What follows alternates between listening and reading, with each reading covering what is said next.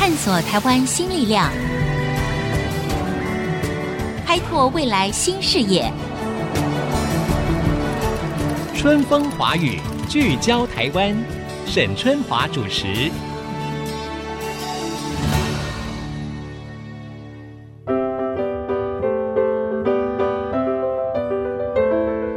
大家好，这里是 IC 之音 FM 九七点五，你收听的是春风华语聚焦台湾节目，我是主持人沈春华。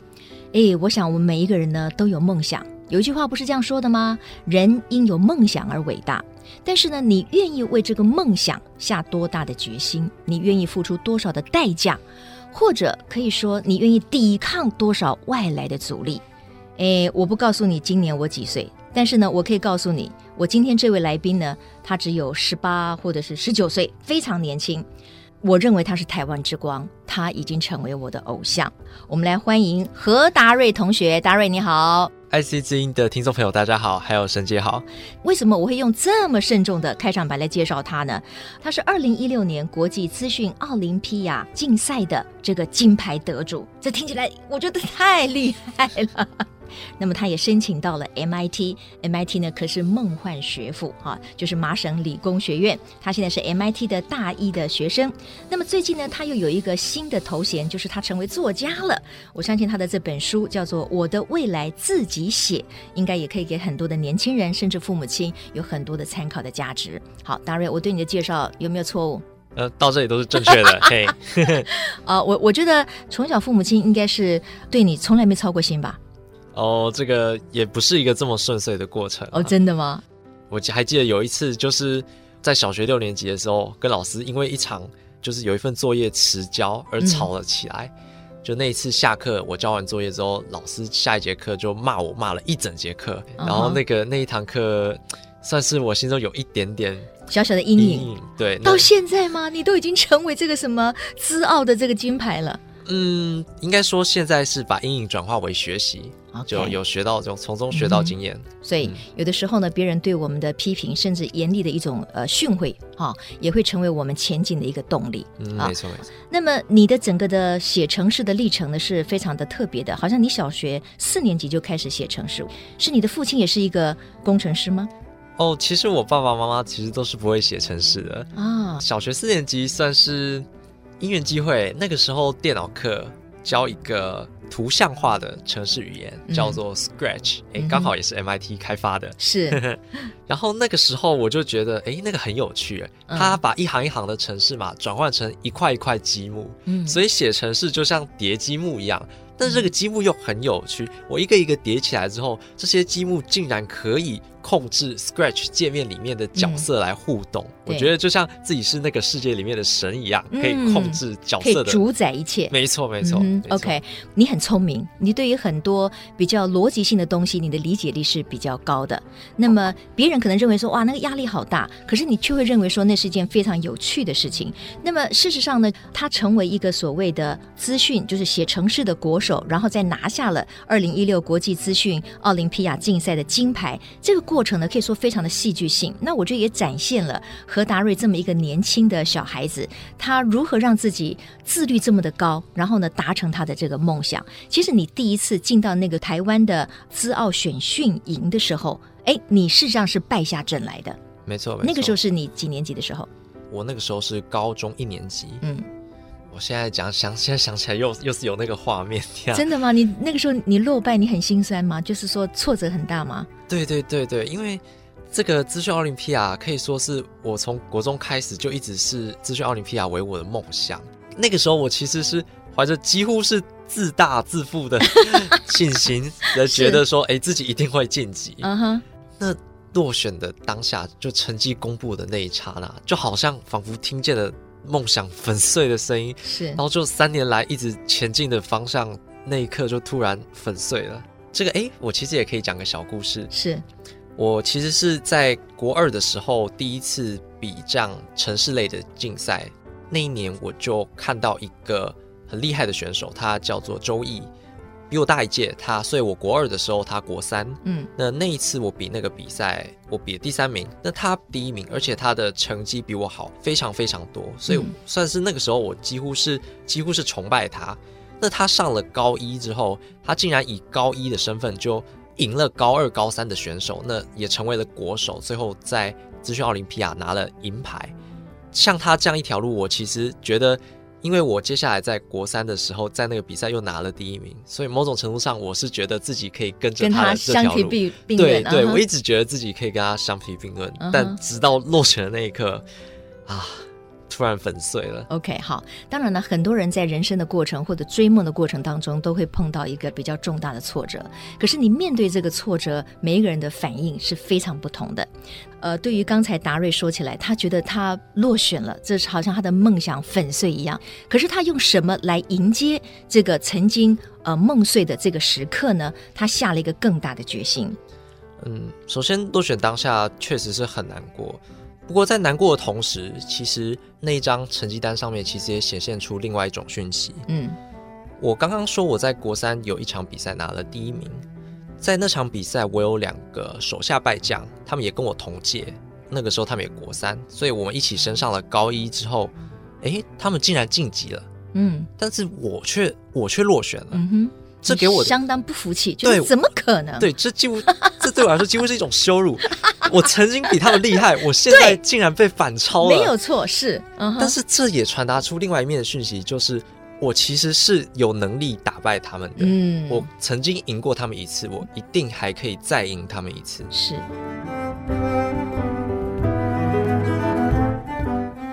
所以你写了一个好像非常严厉的一个作息表，但是这个过程就是说你可能要呃牺牲一点点当时你的正常的上课时间是啊哈。那这个计划好像让你的父母亲一开始是反对的，你要不要说一说你的计划是什么？那你的父母亲为什么反对？因为看起来你这么的天赋，而且你自律甚高，你有一个非常明确的这个目标。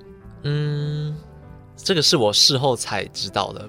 我跟他们说的是我的梦想和我的决心。但是他们看到的，在我身上看到的，其实是两三年前的我，或甚至是小学时期的我。嗯，就是呢，例如说，我曾经小学的时候说要养一只寄居蟹，那他们说好，那就开始养。那养了两天之后，就变成是妈妈在养。对对。所以某种程度上，他们其实觉得，哎，你现在说要做这个决定，是不是代表说你到时候反悔？那我们之后要帮你擦屁股？嗯，这样，他们其实看到的是这样。嗯，那你后来如何的去呃让他们觉得说要来支持你呢？所以当然是我必须要坚持下去，就是我要显现说我是讲真的，我是玩真的。对，还有一个很重要的因素是，我也要做非常缜密的计划和规划。当我在把我的计划表一个一个摊出来给他们看的时候，就算他们有批评，嗯、那我也能够接受他们的批评，再以他们的批评为基准来想办法修正或是改进我的计划表。那隔一两天之后，再重新拿更优化过的。计划表来再尝试说服他们，是这样的一个循环，嗯、到最后也让我的计划变得非常的缜密，嗯、然后也确实让我可以说服他们，就是我是有决心的。我知道你在当时哈，就是你落选之后，嗯、你就给自己立下了三个目标，嗯、这三个目标你要不要跟听众说一下？当国手，拿金牌，嗯、最后念 MIT。各位听众，他这三部曲人生的三部曲他已经达成了，所以你到了 MIT 之后，你还要继续再做下面的另外三个梦想，对不对？对，在寻找自己的下一步的梦想。OK，好。对那么在这样的一个过程当中，你的老师有一度好像也不是很支持，是吗？是，是。Uh huh. 因为当我每个礼拜要花超过三十个小时，因此我必须要在课业上有所牺牲，所以我跟老师们讲，我可能要。请几次假，或是少考几次小考的时候，他们就几乎都会有一种类似反射动作的，嗯，回我一句话。嗯、但是你这个实验不能不做，但是你这份报告不能不交，嗯嗯。嗯，但是你这个小考不能不考。我觉得其实背后都是同一句话，嗯，这句话叫做：你有你的梦想很好，但是学生本分是课业，无一例外。嗯哼。正是这句话让我一开始确实非常的在老师方面是受到很大的阻力。所以达瑞，你当时会不会觉得说，为什么教育的本质这么的僵硬？我明明有一个这么好的梦想，结果就好像是削足适履一样，这个鞋子不适合我，你们硬要把我脚给这个切了，以便于可以进入原来体制内的教育。你当时是不是有一个很强的愤怒在你的心里面？对，我那个时候确实是非常的愤怒，而且我也觉得。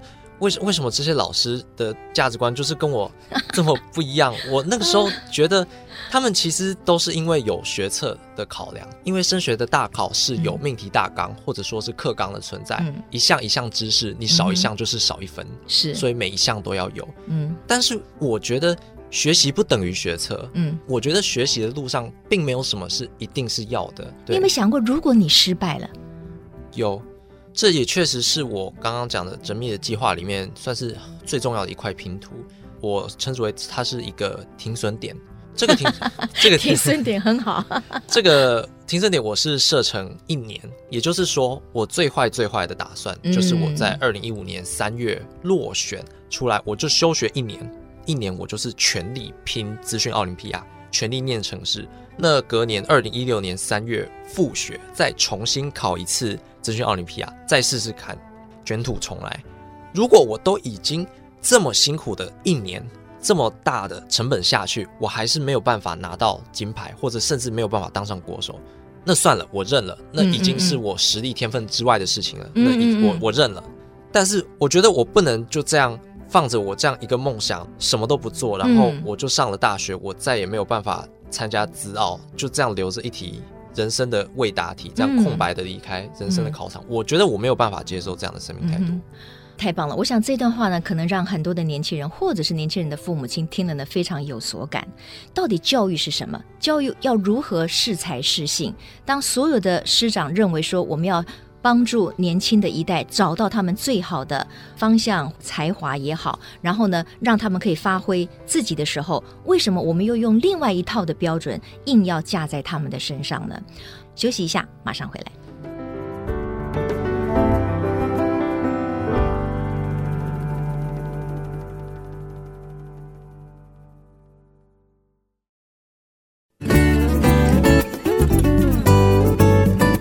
欢迎回到我们春风华语聚焦台湾的节目现场，为您访问的是二零一六国际资讯奥林匹亚竞赛拿下了金牌的何达瑞，他今年只有十八岁，目前是 MIT 大一的新生。好，达瑞，我们如果把你的个人经验来跟所有的年轻人分享一下，这里面我觉得有两个很重要的，第一个就是说我们要敢做梦，而且我们要敢追梦，这是你讲的，对不对？那你觉得追梦的过程，你愿意付出多少代价？嗯，我觉得这可以从两个角度去剖析。第一个是以理性的角度，或是以务实面的角度来说，我觉得有一个很重要的元素，也是我刚刚提到的，这个是停损点，并不是说啊，我追了梦想，那我是不是就很有可能会输掉这么样这么样的成本？我的逻辑反而是反过来，我先思考对于这个梦想，我到底愿意牺牲多少，付出多少，并以此为基准设立一个停损点。那这个停损点可能成本很大，可能成本很小，但是我确定这个是我输得起的。嗯嗯，嗯。那在输得起的前提之下，我真的花了这么多的成本。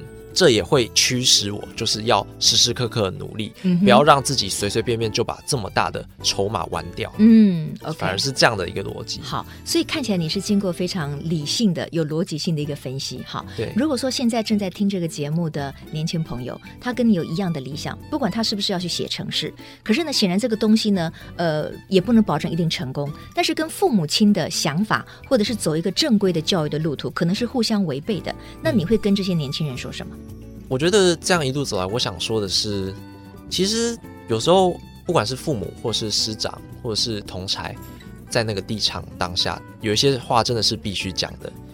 但是我希望在场年轻的听众朋友可以听我一言，就是其实旁人能给我们的，从来就只是建议和资讯。嗯，人生是自己的，所以你要自己去掌握，对不对？对，自己去做决定。对，必须到最后来决定是必须是自己做的。对于这个达瑞的这个说法，与我心有戚戚焉哈。因为我在年轻的时候，其实我也做过几次重要的决定。那我当时的几个决定呢，事实上我周围的朋友他们都是反对的，因为他们觉得你已经有非常好的人生的机会，你干嘛还要从头来过？比如说去留学啊，或者是去放弃某一些机会。但是刚才达瑞讲的非常的好，就是说你可以听别人，别人的意见，尤其是父母亲的意见，我们当然应该要尊重，他们有他们的人生的一个参考的价值，但是。就像达瑞说的，你的人生是要你自己去走，是好。那我如果问达瑞一个问题哈，因为现在写城市，因为知道这个这个世界变化太快了，像我们作为这个呃媒体人，我们都觉得很害怕呢，因为媒体也被结构了，然后整个科技的进展的速度非常的飞快。嗯嗯嗯、那台湾的年轻人事实上面对了一个未来竞争更激烈的一个时代，所以我遇到过了很多的年轻人，他们心里面有很大的一个焦虑哈。那我们回到写城市这件事情来，有很多人看法不一样。你小学四年级哈，你就觉得哎，写程式很好玩，你觉得那个逻辑性让你觉得很有成就感。嗯嗯。但是并不是每个人都在这一块这么感兴趣嘛。嗯。好，对。所以你认为从小去写程式，去学习所谓写程式的语言这件事情，你是同意的吗？这个是我是支持的，因为我其实觉得城市设计它并不是一项技能，我觉得它应该是一个更广义的，它是一种。逻辑思考的方式，OK，就好像我们必须要学数学一样，对对不对？对，嗯，更进一步来说，它是一种严谨的做事的方式，是。因为城市到头来是命令电脑如何执行我们人类的意志这样的一个 SOP 的列表。嗯哼，我后来学习城市语言之后，我发现其实我的逻辑思考也多了这样一层，要怎么样去严谨的做事的方法，那这个我也能够实际应用在我自己的生活当中。这就是为什么很多小朋友说我不喜欢数学啊。可是事实上，他如果知道这些数学的方法的话，也是训练他的一个逻辑思考嘛。没错没错。那那你现在 MIT 读的是什么系？呃，资工系。就是资工系。OK，资讯工程系。对。现在软体业是一个非常蓬勃发展的产业，不仅仅是因为软体本身是有很多像是手机 APP 或是大数据这样的应用，更是因为资讯是一个很容易跟其他的学科做结合，它是一个相容性非常高的学科。例如说，资讯跟经济加起来，我们就有虚拟货币，像是比特币这样。嗯、对，资讯跟生物加起来，我们就有基因工程。嗯，那个资讯跟化学加起来，我们就有。分子，然后还有电脑模拟这样的，它是一个可以很容易跟其他的科目做加法、做结合的科目。嗯，所以就算现在在座的听众朋友，就算到最后不是要以写程式为谋生，而是走其他的路的话，我觉得如果可以加上城市设计或者说资讯工程这样的能力，它其实是一个很容易可以加分、可以做结合的一个技能。哦，这段很棒，我觉得可以给大家作为一个参考。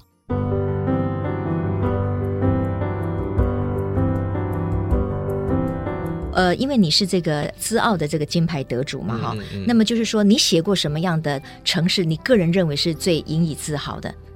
我觉得我最最自豪的，你写过的这个城市最自豪的，算是之前有一个游戏叫做 Flappy Bird，、uh -huh. 它是一个就是要控制一只鸟上下拍动翅膀，然后你要通过一些障碍物。是、uh 那我之前写的跟同学合作写的这个城市。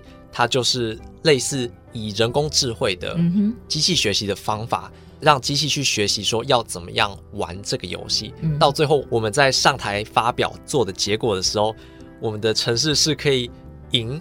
那个当时是台大资工系的教授的玩的分数赢了好几十倍，就是你打败了台大资工系教授的意思的，是不是这意思？哦，没有没有，那个是教授在玩游戏，不是教授写的程式，是教授自己用手在按，然后我们的城市比他按的好。哦，OK，对对对，OK，好，所以你也写了很多很多的这个城市了，嗯，对不对？好，那么你前面的三个梦想已经达成了哈，那理论上来讲，你进入 MIT 之前，你应该好好的放自己一个大假，结果没想到。呢？哎，你花了很多的时间，把你这个所谓的五百天挑战金牌这样的心路历程呢，你写成了一本书，对不对？嗯，嗯没错。你你为什么要写这本书？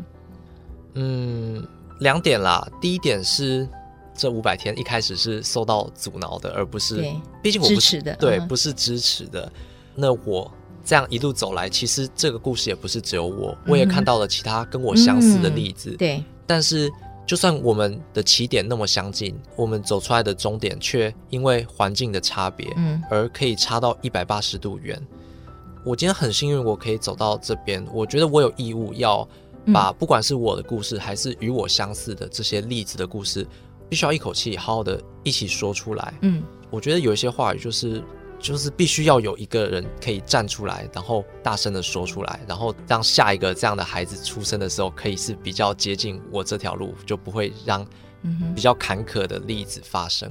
我觉得这个是何达瑞最棒的一点哈，就是说他个人下了这么大的决心，他得到了这么高的一个成就之后，但是他并不是只有独善其身，他想把他自己的故事写下来，因为可能有很多的年轻人，不管他是在不同的领域里面，尤其是在写城市，或者是想走这个资讯工程这一段路的这个年轻人里面，可能遇到了很多的挫折。那他写下了他个人的一个故事之后呢，这个故事其实可以给年轻人，也给他们的父母，甚至给他们的老师、师长，甚至给学校或者我们的教育界，可能有一些呃提醒的一个作用。我认为这是他写这本书一个最重要的一个一个目的哈。呃，这个达瑞，我觉得你是一个自我要求很高，你的实践力很高。我认为这就是为什么你可以达成你的一个梦想。嗯、我想所有的年轻人如果都有你这么高的实践力，我想我们台湾未来新生一代的竞争力一定是。越来越棒的哈，所以透过这个何达瑞的这一段访问哈，要激励大家，就是说我的未来自己写，希望所有的年轻的朋友哈，这样子的豪情壮志也能够被何达瑞给激发出来。要怎么样从这个路上学习，然后并且让自己更好，更甚至是可以。以这个挫折来调整自己的计划，然后在下一次再按下 restart 之后，要怎么样再重新一次挑战大魔王？是是是，这样这个是我的逻辑。OK，今天非常谢谢何达瑞哈，接受了我们春风华语聚焦台湾的访问。那何达瑞说过一句话，他说：“比起资奥金牌，我更希望人们记得，是因为我有决心。”我们很多年轻人做事情，不是说没有愿景，也不是说他不付出努力，但是可能他的决心不够，他的努力不够。所以，我们希望透过何达瑞，能够让大家呢，不但敢做梦，而且要更勇敢的追梦。谢谢达瑞，也谢谢各位听众朋友今天的收听。我是沈春华，我们下周同一时间再会。拜拜，好，谢谢达瑞，拜拜，拜拜，拜拜，拜拜。